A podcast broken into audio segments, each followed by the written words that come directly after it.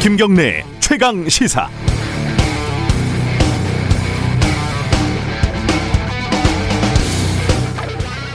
벌써 2년 전이네요.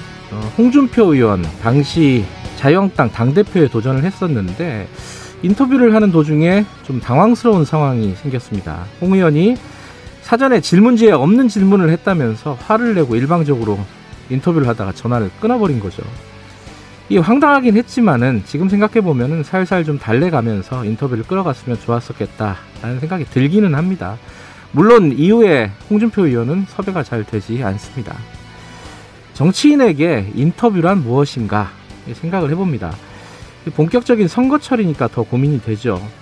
며칠 전에는 여수시장이 MBC 라디오 인터뷰를 약속했다가 일방적으로 취소를 했다고 하네요.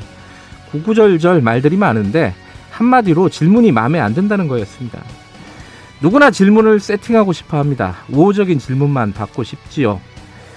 박근혜 전 대통령 때 기자회견에서 어, 기자들이 사전에 조율된 질문만 그것도 연출된 순서로 진행했던 것이 들통이 나서 박 전 대통령도 그리고 청와대 기자들도 큰 망신을 당한 적이 있죠. 이재명 경기지사도 당선된 날 약속되지 않은 엉뚱한 질문을 한다면서 생방송 인터뷰를 끊어버린 일도 있었죠. 이 최강 시사에서도 정치인을 섭외하면은 어떤 질문은 빼달라 이런 요구를 간혹 받습니다. 아, 물론 근거가 희박한 의,혹 제기, 지연 말단적인 질문은 당연히 빼죠. 하지만 중요한 질문은 불편해도 뺄 수 없지 않겠습니까?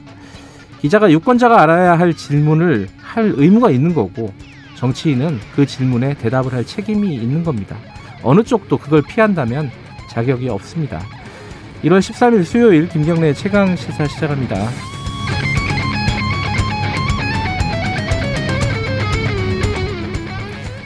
김경래 최강 시사는 유튜브 라이브 열려 있습니다. 실시간 방송 많이들 봐주시고요. 어, 이번 주부터 문자 참여하시는 분들에게 커피 쿠폰 보내드립니다. 어, 10분 추첨해서 보내드리니까요. 청취율 조사 기간 어, 기념입니다. 전화 오면은 잘 대답해 주시고요.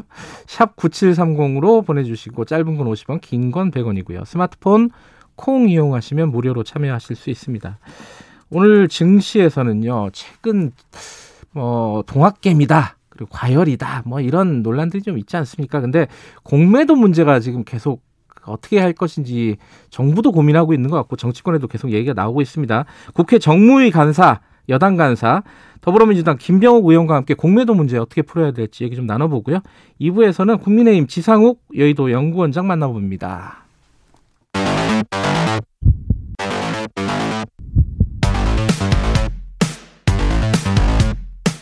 오늘 아침 가장 뜨거운 뉴스 뉴스 unboxing 네, 민동기 기자 나와 있습니다. 안녕하세요. 안녕하십니까. 한, 겨레 신문 하어영 기자 나와 계십니다. 안녕하세요. 네, 안녕하세요. 어, 어제 가습기 살균제 관련된 판결이 하나가 더 나왔는데 이제 지금까지 나왔던 거는 옥시였는데 이제 어제 거는 SK케미칼 애경 산업이었습니다. 근데 굉장히 좀 뜻밖의 결과였어요, 사실은. 어, 저도 약간 놀랐는데 네. 정리를 좀 해보죠. 민동기 기자 먼저 정리를 좀 해주시죠. 홍지호 전 SK케미칼 대표하고요. 예. 안용찬 전 애경산업 대표 등 관계자 13명 모두에게 법원이 어제 무죄를 선고했습니다. 전원 무죄인 거죠. 전원 무죄였습니다. 예. 그러니까 이게 굉장히 복잡한데 간단하게 말씀을 드리면은요. 가습기 살균제 제품은 크게 두 가지 계열로 나뉘거든요. 네.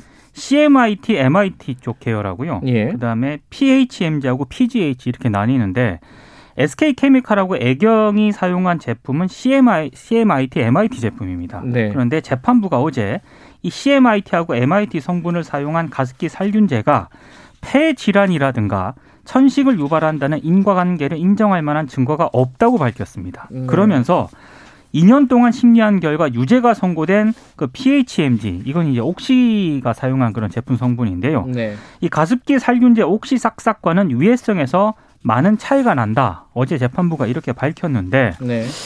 어, 한마디로 이제 쉽게 말해서 주 원료 성분하고 천식 등의 질환 사이의 인과관계가 충분히 과학적으로 입증되지 않았다는 게 재판부의 판단입니다. 어, 이게 이제 예, 지금 아까 말씀하신 예전에 옥시는 네. 그래도 인과관계가 어느 정도 인정이 됐다 법원에서 그렇죠. 그렇게 판단을 했는데 요번에 이 CMIT, MIT는 어, 인과관계가 없다. 이게 이렇게 조금 더 자세하게 좀 해야 될 것 같아요. 이게 왜 뭐 어떤 쟁점에서 인과관계가 없다 뭐 이런 얘기가 나온 겁니까? 그러니까 기존 연구를 정리한 보고서가 있어요. 예. 이게 환경부 종합 보고서가 있는데요. 재판부는 이 보고서에 대해서 인과관계를 증명하지 못한 기존 연구 결과에 대한 추정 내지 의견을 제시한 의견서다. 음. 이 정도로 판단을 한 겁니다. 그리고 어 증인으로 출석한 음 전문가 중 일부가 네. 사망이나 상해 결과는 사람에게 이미 발생했고 설령 동물 실험에서 인과관계를 인정할 만한 증거가 결과가 나오지 않았다고 해서 사람에게도 사망 또는 상해 결과가 발생하지 않았다고 단정할 수 없다. 그러니까 어, 인과관계 있다라고. 음. 그러니까 동물 실험은 아니지만 사람이 다쳤으니까 사람이 상해를 입었으니까 인과관계 있다라고 증언을 했는데요. 음. 이것도 형사 재판에선 차용할 수 없는 정 견해다라고 음. 이야기를 하는 겁니다. 그러니까 흔히 이제 형법 교과서에 등장하는 의심스러울 땐 피고인의 이익으로. 그러니까 음. 의심스럽다는 거예요. 이거를 이제 어 사회적으로 봤을 때 우리 감정적으로 봤을 때는 받아들일만 네. 한데 어 지금까지 축적된 연구 결과로 봤을 때 인정할 수 없다는 거고 실제로요. 애경 산업과 SK 케미컬 같은 경우에는 2019년 그러니까 2011년도에 이 상해가 발생한 9년 만에 재판에 넘겨진 이유가 이 유해성 자료가 쌓인 뒤거든요. 네. 그런데 이것이 인정될 수 없다라고 음. 판단을 한 겁니다. 재판부가 고민이 좀 있었던 것 같아요. 어제 얘기를 좀 들어보면 그죠? 그러니까 재판부도 굉장히 고심이 많았던 것 같아요. 그러니까 예. 방금 하우영 기자도 얘기했지만 동물들을 대상으로 한 실험이었을 때는 음. 이게 호흡기에 염증을 일으킨다는 결과는 있는데 폐 질환이라든가 천식을 유발한다는 점은 입증이 되지 않았다 이렇게 판단을 했고요. 네. 그러면서 재판부가 또 어떤 얘기를 했냐면은 향후 추가 연구 결과가 나오면은 역사적으로 어떤 평가를 받게 될지 모르겠지만 현재까지 나온 증거를 바탕으로 했을 때는 네. 형사사부의 근본 원칙의 범위 내에서 판단할 수밖에 없었다 이렇게 음. 얘기를 했습니다. 고민이 묻어 나오는 거죠. 그렇죠. 앞으로 달라질 수는 있다. 연구 결과가 새로 그렇죠. 나오면은 네. 그런 생각이 들더라고요. 예전에 담배 관련된 소송들이 네. 많았잖아요. 근데 네. 초창기에는 이 담배하고 폐암하고 인과관계가 밝혀지지 않았기 때문에 네. 상관관계는 있는데 그렇죠. 담배를 많이 피는 사람들이 폐암에 많이 걸린다. 근데 그 인과관계가 증명이 안 되니까 법원에서 다 졌단 말이에요. 그렇죠. 이그 폐암 걸린 사람들이. 근데 이제 나중에 그 인과관계가 밝혀지긴 했죠. 네. 근데 그, 그, 그렇다고 해서 그 전에 피해자들이 보상을 받을 수 있었던 건 아니었고 뭐 그 소송이 생각이 나기도 합니다. 저희들이 요거는 어 3부에서 이 피해자 측 변호인하고 얘기를 좀 쟁점들을 자세히 좀 얘기를 나눠보도록 하겠습니다. 검찰이 항소를 하겠, 하겠죠? 이 부분에 대해서는 어떤 입장을 밝혔습니까? 그러니까 지금 가습기 메이트 제조 유통 과정에서 안전 조치가 이루어지지 않은 사실이 확인됐는데도 불구하고 예. 재판부가 이런 판단을 내렸다. 그리고 예. 동물 실험하고 인체 피해의 차이점을 간과했다라는 게 검찰의 입장이고요. 네. 말씀하신 것처럼 항소하겠다는 그런 입장입니다. 네, 3부에서 좀 자세히 좀 얘기 나눠보겠습니다. 약간 디테일한 쟁점들은 그 변호사가 아무래도 잘 알고 있겠죠. 산재 얘기 좀 잠깐 해볼까요? 어, 지금 이제 산업안전보건법이 개정이 돼가지고 강화된 거는 이제 김용균 씨 죽음 이후에 네. 뭐 이제 강화된 거고 최근에 중대 재해 처벌법이 통과가 됐고 그런데 이제 어제 나온 얘기는 대법원 양형이 바뀌었다는 얘기예요. 이게 어떻게 바뀌었다는 겁니까? 그 산업재해 사고에 대한 법원의 처벌을 무겁게 하자는 취지입니다. 네. 그러니까 법을 바꾸지 않고 재판에서 그렇게 하겠다라는 건데요. 어, 사업주가 안전보건 조치 의무를 이행하지 않아서 노동자가 사망했을 때 네. 최대 징역 10년 6월까지 선고할 수 있도록 양형 기준을 강화 강화했다. 예, 강화한 겁니다. 네. 예. 그러니까 현행 기준에 포함된 사업주의 안전보건 조치 위반, 어, 네. 치사 뭐 이 내용 이외에도요. 도급인, 도급인 같은 경우에 해당이 되고요. 예. 그리고 현장 실습생 음, 치사의 경우에도 해당이 되고요. 안전 보건 조치 의무 치사 범죄 확정 후 5년 내 재범이 발생한 경우에도 새 기준에 확, 어, 포함을 시켜서요. 네. 조금 더 양형 기준을 강화한 겁니다. 예. 사회적인 어떤 어, 문제의식 이것들을 경, 대법원에서 좀 받아들였다 그렇죠. 이렇게 볼 수는 있는데 노동계에서는 그래도 좀 부족하다는 쪽 아닙니까? 그러니까 많이 부족하다는 그런 입장입니다. 이게 네. 왜냐하면 여전히 그 산재 손방망이 처벌 문제를 해결하려면 벌금 형을 좀 강화해야 된다. 음. 이렇게 주장을 하고 있고 또 하나는 기업 책임을 강화하는 그런 내용의 보완책이 들어가야 되는데 이 부분은 미흡하다는 게 노동계 입장이거든요. 네. 그래서 이런 부분은 좀 보완책을 요구를 하고 있는데 어, 양형 그 기준 위 원회 쪽에서는 최근 대법원이 벌금형 양형 기준 마련 논의에 착수했다는 그런 입장이거든요. 그러니까 예. 이 부분에 대해서도 조금 더 논의가 이루어질 것으로 보입니다. 어제도 뉴스 보니까 그 건설 현장에서 일을 하다가 그쵸. 추락해서 사망한 사건이 또 있었더라고요. 안전 장비를 하나도 갖추지 않았다. 안전모도 쓰지 않았고 안전 고리도 없었다. 이게 지금 경찰 얘기던데 네. 이런 사건이 앞으로 계속 벌어지면은 이게 어떻게 할지 잘 모르겠습니다. 이 부분은 진짜 이게 뭐, 뭐 법이 통과가 돼도 유예 기간이 있고 이래가지고 뭐 시행도 아직 멀었고요, 그죠? 근데 중대재해처벌법에서 5인 미만 사업장이 제외가 됐잖아요. 네. 근데 어제 그 양형 기준이 네. 일종의 중대재해처벌법이 시행되기 전까지는 네. 그래도 한 징검다리 역할을 하지 않겠느냐라는 그런 전망도 나오더라고요. 네.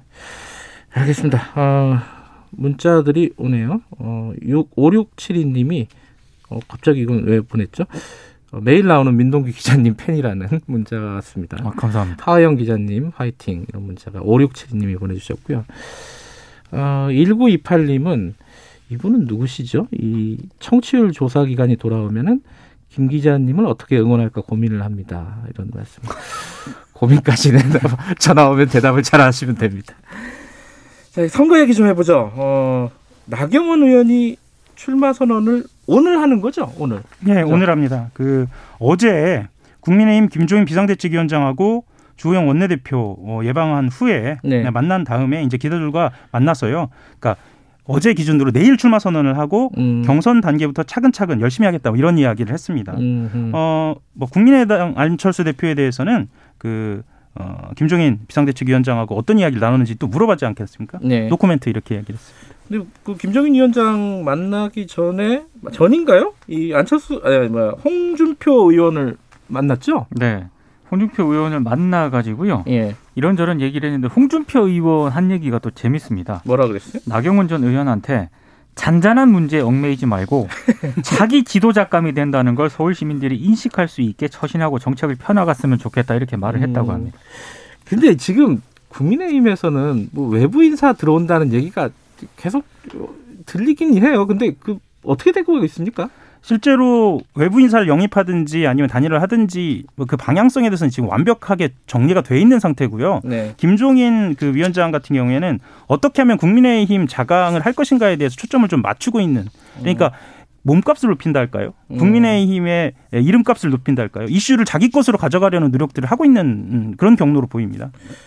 이재용 소카 대표는 본인이 아니라고 했더라고요. 보니까 그러니까 아니라고 어. 했는데 네. 어, 언론들이 계속 쓰고 있고요. 어. 그리고 지금 오늘 보니까 뭐 이승현 한국 외국 기업 협회 명예회장 이름도 음. 나오더라고요. 예. 근데 어찌 됐든 방금 말 저기 하영 기자가 얘기한 것처럼 김종인 비대위원장은 여기에 대해서 굉장히 부정적인 것으로 지금 알려지고 있습니다. 안철수 대표가 오세훈 전 시장하고 만난다고 했다가 이게 뭐 바람 맞췄다 안철수 대표가 뭐 이런 네. 기사가 있더라고요. 못 만난 겁니까? 그러니까 한마디로 말씀드리면 네.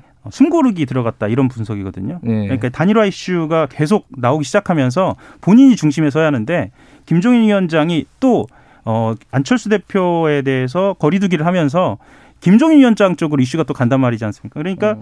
어, 안철수 대표는 지금 이슈를 조금 더 쉬어가겠다라는 생각을 하고 있는 것 같습니다. 예. 어, 그, 안 대표 같은 경우에 오세훈 전 서울시장이 제안해서 만나기로 한 거거든요. 네. 그런데, 어, 김종인 위원장이 계속 안철수 대표에 대해서 부정적으로 얘기하고 또 오세훈 전 시장이 조건부 출마에 대해서 얘기한 것도 부정적으로 얘기한 것에 대해서는 음. 안철수 대표가 어, 이건 좀 쉬어가지 음, 않을까 음, 뭐 이런 예, 생각을 한 거죠. 지금 굳이 만날 필요는 없겠다. 예, 뭐 그렇게 그렇죠. 생각을 한 것 같고 여권은 어때요? 여권은 지금 아직도 우상호 의원 한 명이죠.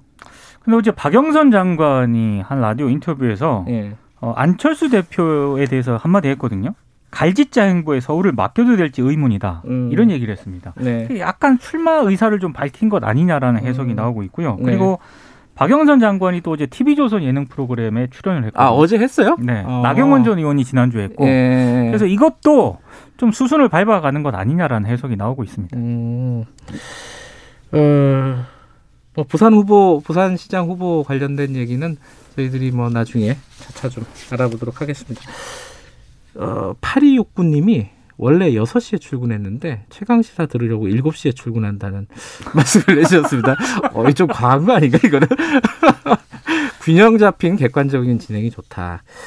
몸은 균형이 안 잡혀 있는데 머리 머리는 균형이 좀 잡혀 있는 모양입니다. 감사합니다. 자, 두 분 고맙습니다. 고맙습니다. 감사합니다. 민동기 기자 그리고 한겨레 신문 하의영 기자였습니다. 김경래 최강 시사 듣고 계시고요. 지금 시각은 7시 35분입니다.